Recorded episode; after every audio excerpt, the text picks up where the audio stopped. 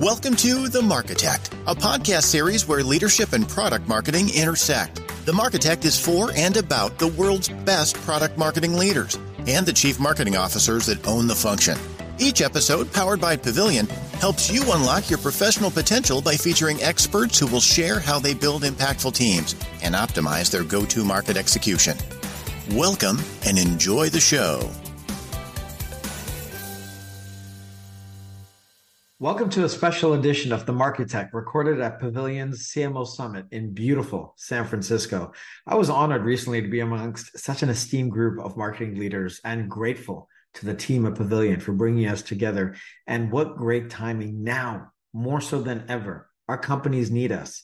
Our job as marketing leaders is to help our companies exchange value for money. We help facilitate the exchange of value for money. Your product provides the value and your customer provides the money. You may well know your product is awesome, but does your customer, with your customer drowning in a sea of new tech and choices, how do you help them understand your value? More importantly, how do you help them understand your value efficiently? You see, efficiency is the name of the game in 2023. Our technology sector has been a significant growth driver for individuals and investors for over a decade, even through the global pandemic. However, the cracks in that growth story are coming to light the growth at all cost philosophy is being questioned, rightfully so, putting pressure on our technology ecosystem to demonstrate more robust unit economics. Turbulent times often call for recalibration. In the last few months, we've seen a renewed emphasis on efficiency, as evident by the almost daily layoffs in the news cycle. As such, now more than ever, well defined positioning can be a powerful efficiency tool for you and your companies. Why? Positioning means focus, and focus avoids waste. A more precise definition of who you are and how you win provides a lens through which each function in your company can draw a line between in and out of scope. Unnecessary product features, wasted content, and sales cycles spent targeting the wrong ICP can all be cut before they start. Positioning is a tool that helps you efficiently exchange value for money. Strong positioning. Well, strong positioning, it makes your value obvious. Strong positioning attracts the right customer, profitable customers instead of margin sucking maggots. Strong positioning helps you sell quickly because you're in the right category. However, positioning alone will not ensure success in 2023. You'll also need a second tool this year to efficiently drive growth. You'll need revenue plays. If positioning is your tool for efficiency, revenue plays is your tool to drive velocity. So, who can help you develop both your positioning and revenue plays? Your product marketing leader, your product marketing discipline, my people. As such, we gathered this tip top panel to share their perspective on how to use the discipline of product marketing and the strategic tools of positioning and revenue plays to stand out and win in 2023. Welcome, Meagan, Sydney, and Kyle. Meagan, why don't you uh, tell everyone a little bit about yourself? Sure. Hi, good afternoon. I'm Meagan Eisenberg, uh, CMO of Lacework. I've been there about five months, uh, cybersecurity uh, for the cloud. And prior to that, I was at TripActions Navan for about three and a half years, and then uh, before that, uh, four years at MongoDB. I'm Sydney Sloan. I'm currently an executive in residence at Scale Ventures, uh, advising our portfolio on all things go to market. Uh, prior to that, I was the CMO at SalesLoft for three year, three almost four years, um, and I've also been a CMO at a company called Alfresco. Kyle. Hello, everybody. Kyle Coleman. I'm the SVP of marketing at Clari. Been at Clari for about four years. Prior to that, I was early employee at a company called Looker. Grew the team from six people to 800, acquired by Google in 2019. So uh, grew up on the sales side, so I probably have a stronger perspective on the revenue plays that we're going to talk about in a moment. But a little bit of a fox in the henhouse from a marketing perspective. So excited to talk about it.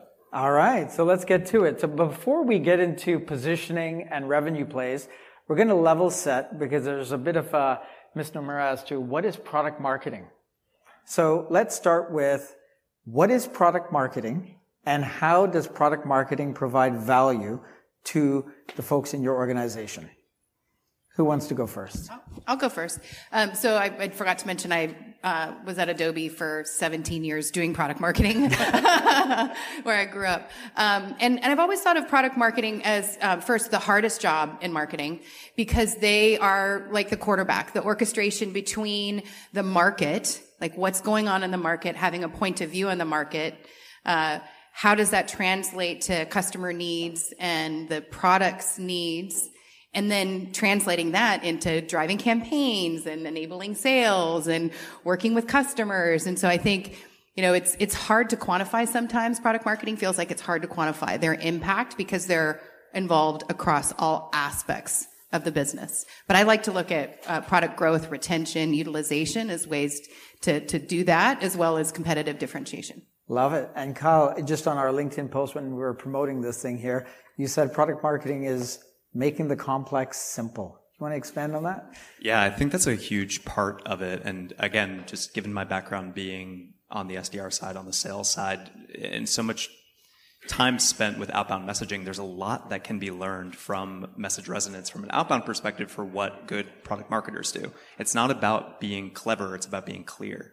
And if you can, if your product marketing team can make the complexity of the technology simple, not dumb it down, I don't mean to say that, but simplify, simple street level language, it moves the needle in a major way. And I think the role of product marketing, at least the way that our team operates, is at a few different levels. We, as we talk about positioning, and especially in the era of rationalization, as this is aptly named, the positioning in the category is something that PMMs have to spend a lot of time on. Consumers, buyers think category first and they make technology decisions based on how high of a priority that category is for them to purchase, especially now when all of the spend is being rationalized, when there's so much consolidation happening from a technology standpoint, and there are so many categories to choose from. If your product marketing team can effectively evangelize the category and specifically the problem of the category, then your product, technology, service, solution, whatever is seen as the solution to that problem and that's a huge lift. So positioning, starting with category, making the complex simple, and tying it back to, we'll talk about revenue plays in a moment, but it starts, I think, at that highest level and then it trickles all the way down. Brilliant. Meagan, you started your career in product marketing. What is product marketing? Yeah, I often think product marketing is the cerebral part of marketing because they're um, they're, def- they're they should be defining and understanding your ICP, the persona that you're tapping into, um, understanding the customer, the buyer, partnering, and really in the middle of product and sales. So they're aligned with product, understanding what's coming, hopefully having a viewpoint and uh, working with them on the strategy based on what they're seeing out in the market. And then, of course, uh, the quarterback launching it uh, into the market. And part of that is making sure that the sales team is enabled and that they truly understand what the customer pain is and then how your company solves it for them. So the positioning and how you do it differently than your competition and uh, a critical part. And when I think about the rest of the market or- organization, they're taking that messaging brief direction and they're the arms and the legs going to all the channels whether it's social or email or website or events and the field uh, and they bring it to life lovely and so when i think of product marketing i know no one asked me but i'm going to tell you anyways uh, when i think of product marketing i think of it as simply in three buckets what product marketers do is win W-I-N, and that's an acronym. Latin, I know what you're thinking. My God, he's not just handsome, he's actually pretty smart too. So here's what the win is all about. W, who are you winning with? And who are you winning against? The I in win is impact. Not only is what is the value that your company is providing, what is the impact off that value? And then the N is narrative. That's the, the thing that helps you, the Steve Jobs effect. That's the thing that helps you emotionally, rationally convey in a story manner with your internal folks as well as your external folks. So that, in a nutshell, is what product marketing is all about. We help you win. Uh, building off that, there's product marketing and then there's solution marketing. And Sydney, you brought this up on a call a couple days ago. Uh, what's the distinction?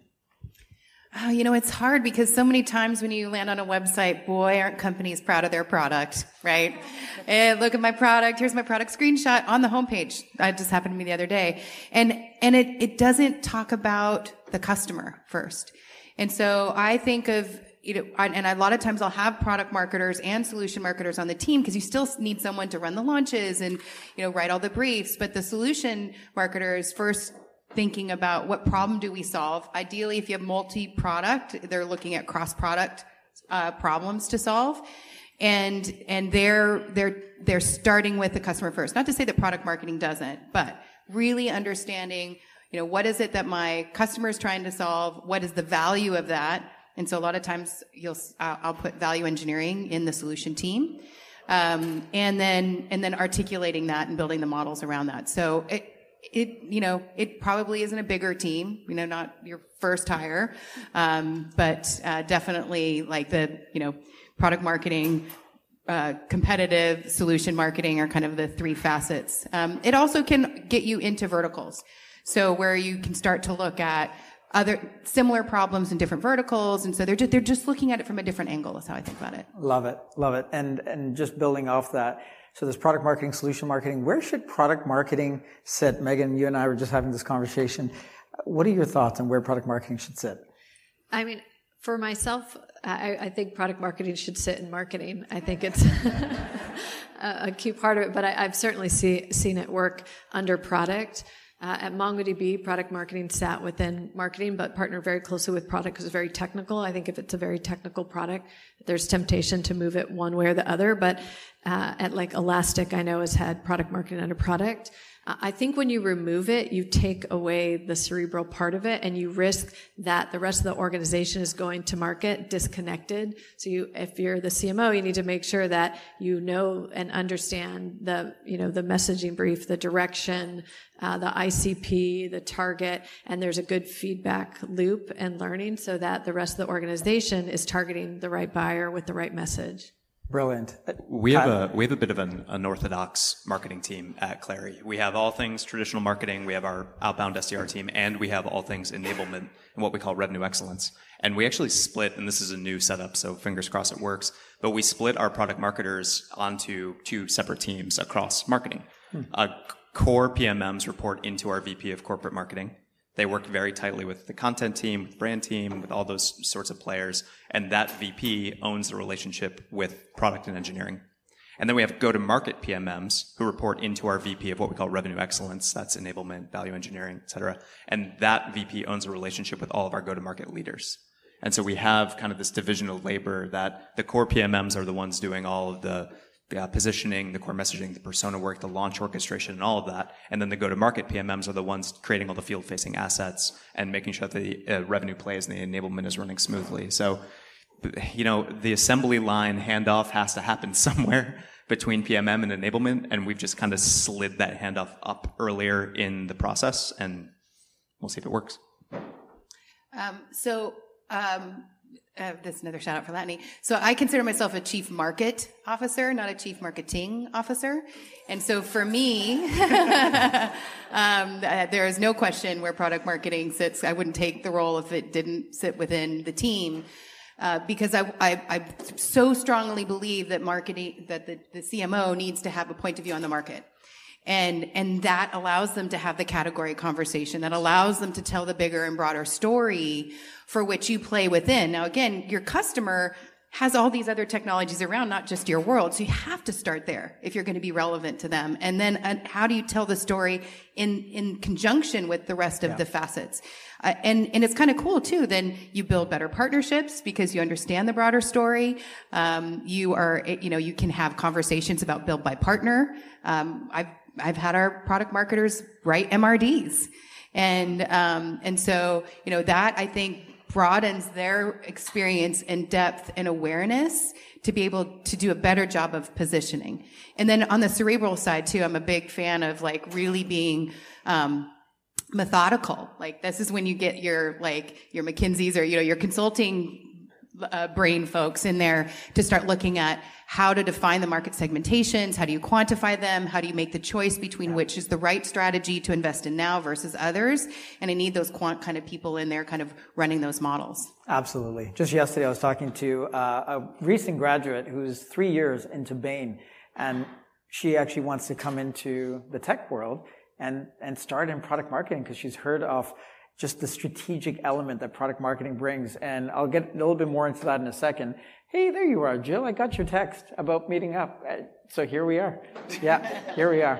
Um, I'm going to preface before I get to the next question, uh, just going to paint you a picture here for a second. And it's about product marketing's key interlocks, stakeholders, as well as their priorities.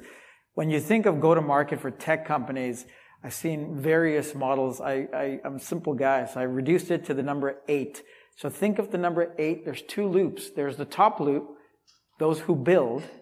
So product management, your engineering, your Q, QA, etc. And then the bottom loop are those who sell, marketing, sales, customer success, support, services. Product marketing is the pin that connects those two loops. We sit right smack dab in the middle of the two loops. We help the product folks understand what to build. We take what they build and then we drive the go to market for those in marketing, sales, customer success, so on and so forth. We get their feedback. We take it back to product and say, Hey, what you build needs to be iterated or sunset. New product comes out, iterate, and then, you know, it keeps going. It's an infinity loop. There isn't a one and done when you come to actually launch, launching a product. So think of that number eight. And if product marketing is sitting right at the intersection of those two loops, that's a lot of stakeholders. That's a lot of stakeholders for product marketing to engage with.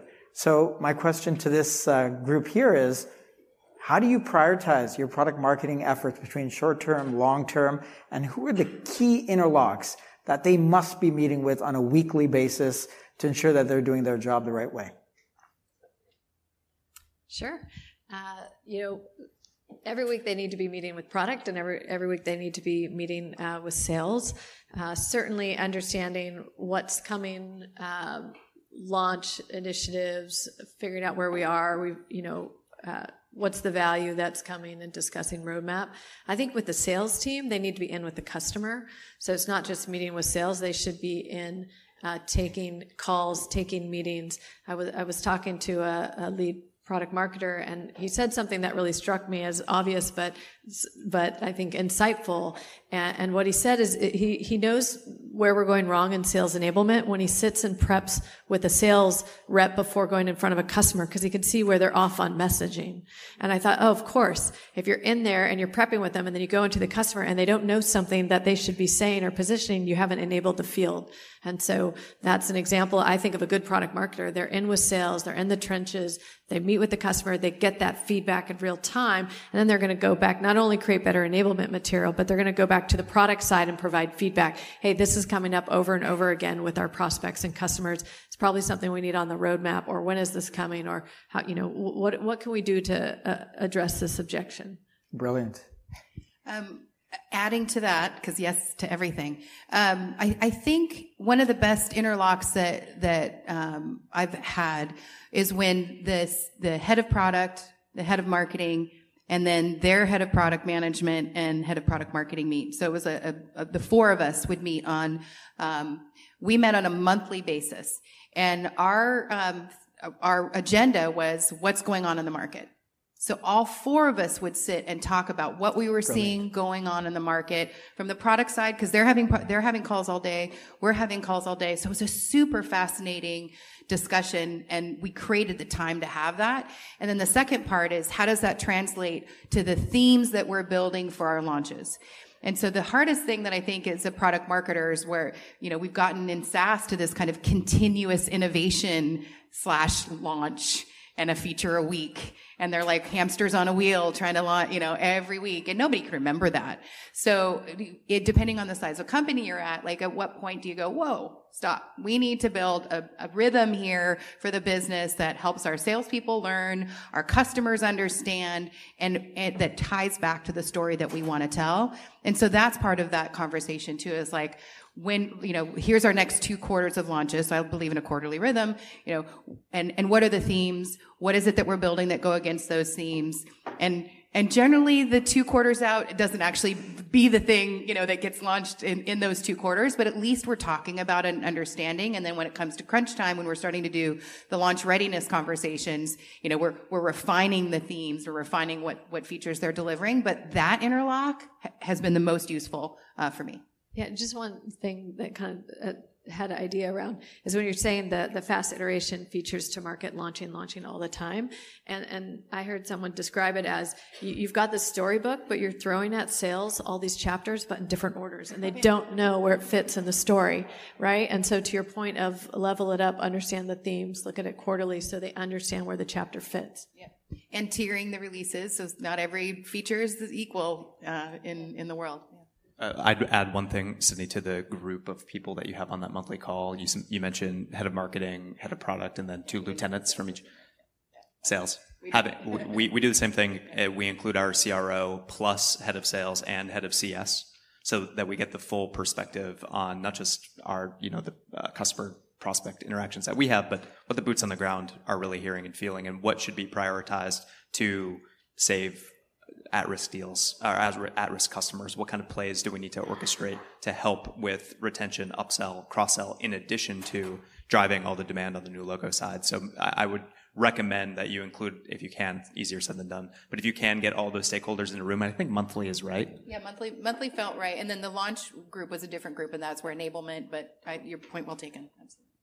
So my wife tells me I'm a terrible listener, and she's right. So I may have missed customer success somewhere in here, uh, but you just said customer success as I well. did, Rowan. Come brilliant, on. Brilliant, brilliant. So for the retention and expansion, they're at the tables. They, they have a say as to what plays get to be. Okay, lovely. I told you. Yeah, she's right. Um, so you have product marketing right in the middle of those who build and those who sell. So we are well positioned to help position the company. And to that end, before we get into how you've tackled positioning in the past, why don't we level set on what is positioning versus, let's say, messaging? There's lots of miscommunication out there. Who wants to tackle that one? Um, well, you provided this question earlier, so I even looked it up to double check. So I was like, I really want to make sure I answer this right. Um, Chat GPT. Is it a trick question? No. Um, so uh, the the difference is like when you have a positioning brief or a positioning document, it should really define the problem that's being solved. Have that core messaging that can be leveraged, or the you know the core messaging that can be leveraged for your messaging. So um, you know if if it's hard to get this done well it, it, takes it takes time, and it needs to be refined, and I think it needs to be a living document. But then that's what the campaign teams get, the content teams get to then iterate their um, their campaign messaging or copy off of.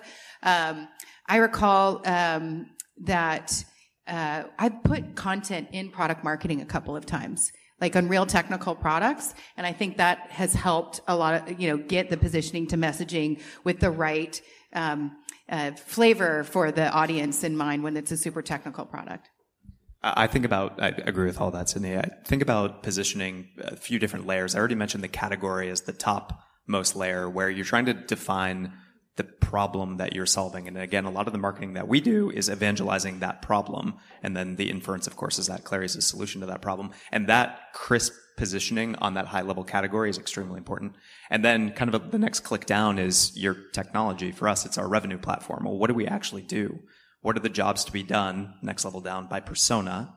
And if we can connect all of that positioning from the persona through our technology through the category, and there's a through line that actually makes sense, then the enablement to the field makes it makes life a lot easier. So I don't I didn't answer your question about the difference between positioning and messaging necessarily, but all of those things make up the positioning and then the messaging falls out from there. So I, I have, one way I saw it really spelled out is this uh, three concentric circles.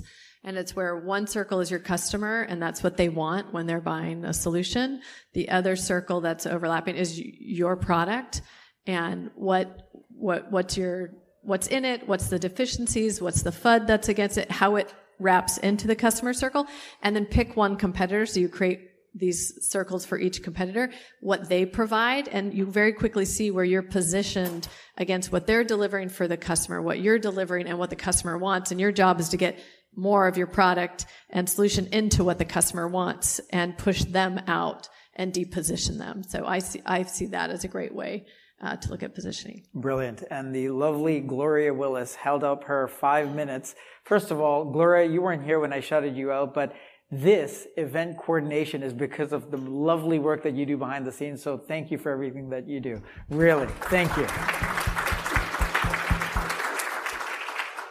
And now we've cut into some of that five minutes, so you're going to give me another couple of minutes, right, Gloria? Uh, to, so let's quickly tackle how do you approach positioning at your organization, and then how do you launch it both internally and externally? The, the Coles notes, if you will. Three concentric circles. yeah. I was going to go to revenue plays. Should we just do that with a couple minutes left? With a sure. couple minutes left, because and you can um, ask us about positioning about and our approach to it during the break. Yeah. But but revenue plays. First of all, let's define a revenue play. What is a revenue play? I think it's the the buyer problem, the solution, and how the entire team lines up behind it. And, and so I like, I mean, this I think is super strategic now more than ever. And getting all the people in the room to design it makes super sense. I'm actually working with one of our portfolios right now on doing this specific thing. It's like, how do we find the space where we know we are differentiated and is the easiest entry point into an account? And then how do we evolve that uh, story, that play across the entire customer lifecycle. So it starts with what is the message and market that's going to draw them in? What's the land? How do we align our sales and customer success teams to get the customer to the success point where we can start having the conversation for the expand and even drawing it as a picture? It's like you land here, then you, you know, you target these personas and you, this is how you expand and and having the like the row under that is like what are all the artifacts and assets that we need to to take the customer on the journey where we're continuing to drop the breadcrumbs on the journey that they're going to take with us to the full platform sale. Um, it just you know it's e- it, we found with this particular uh, company that it was easier for them to to land versus the trying to tell the whole big story at the same time and sell the big the big win. And so we did a trial on that, and now we're going to roll it out uh, across the teams. And so it'll be marketing, product marketing, um, SDRs, sales, customer success, CRO, everybody in a room until we get that completely mapped out. And I think the key is on the success side. When is the right time to engage in the next phase of the conversation mm-hmm. to to start to see the success? So if they let the account manager hold the account, then they're driving the conversation. But if not, you have to enable the CSM. And that's hard. It's not, that's not what they're programmed for. So the definition of a revenue play for us is taking the right message to the right people at the right accounts at the right time.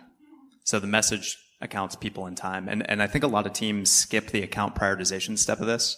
And they're like, ah, yeah, our revenue team's just going to go out and take the same message to every customer in their book. And that's not the way to approach it. There needs to be some sort of segmentation that happens, whether you're using an intent tool or you're using some other sort of something to create a subset of your accounts so that one minute left, so that you can have some sort of message that's actually going to resonate with them. If you try and take the same position or the same message to everybody at the same time, you're not creating a bespoke enough experience and you're not going to be spurring people into action. And so in all likelihood, there's some sort of way that you need to slice and dice your account data to understand who should we who should we reach out to when. And then inside of those accounts based on segment or industry or geo or whatever there's a, a, subset of the buying group not the entire buying group but a subset of the buying group that you want to start an opportunity with. And if you can answer those two questions then you can create the right positioning and messaging that should resonate. Brilliant. Meagan mean, short answer in our 10 seconds left is I prioritize revenue plays based on what I think the best return is going to be. And that's where does sales want to be? Who do they want to be talking to? And how do I get them together and uh, create those themes across the marketing organization? And so that means you're at the table with sales and customer success, figuring out what are the actual objectives for that quarter and or biannually, annually, and then crafting a set of plays accordingly. Fantastic. How many do you think a team can handle? How many plays at once? Four? Probably three. Probably three. Yeah, that's it. Three's my favorite number. Two, I two to three. them four. I've seen two to three work with success. Um, I know we're at time, and so I'll end with this. The discipline of product marketing, the power of the two tools. They're not exercises, they're tools, and treat them as strategic tools. Positioning and mes- positioning and revenue plays. Messaging is important too. Positioning and revenue plays. These are your three keys to success. I'm a little bit biased as a product marketer, uh, but these are your three keys to success in a world where you have to be very efficient in producing your results.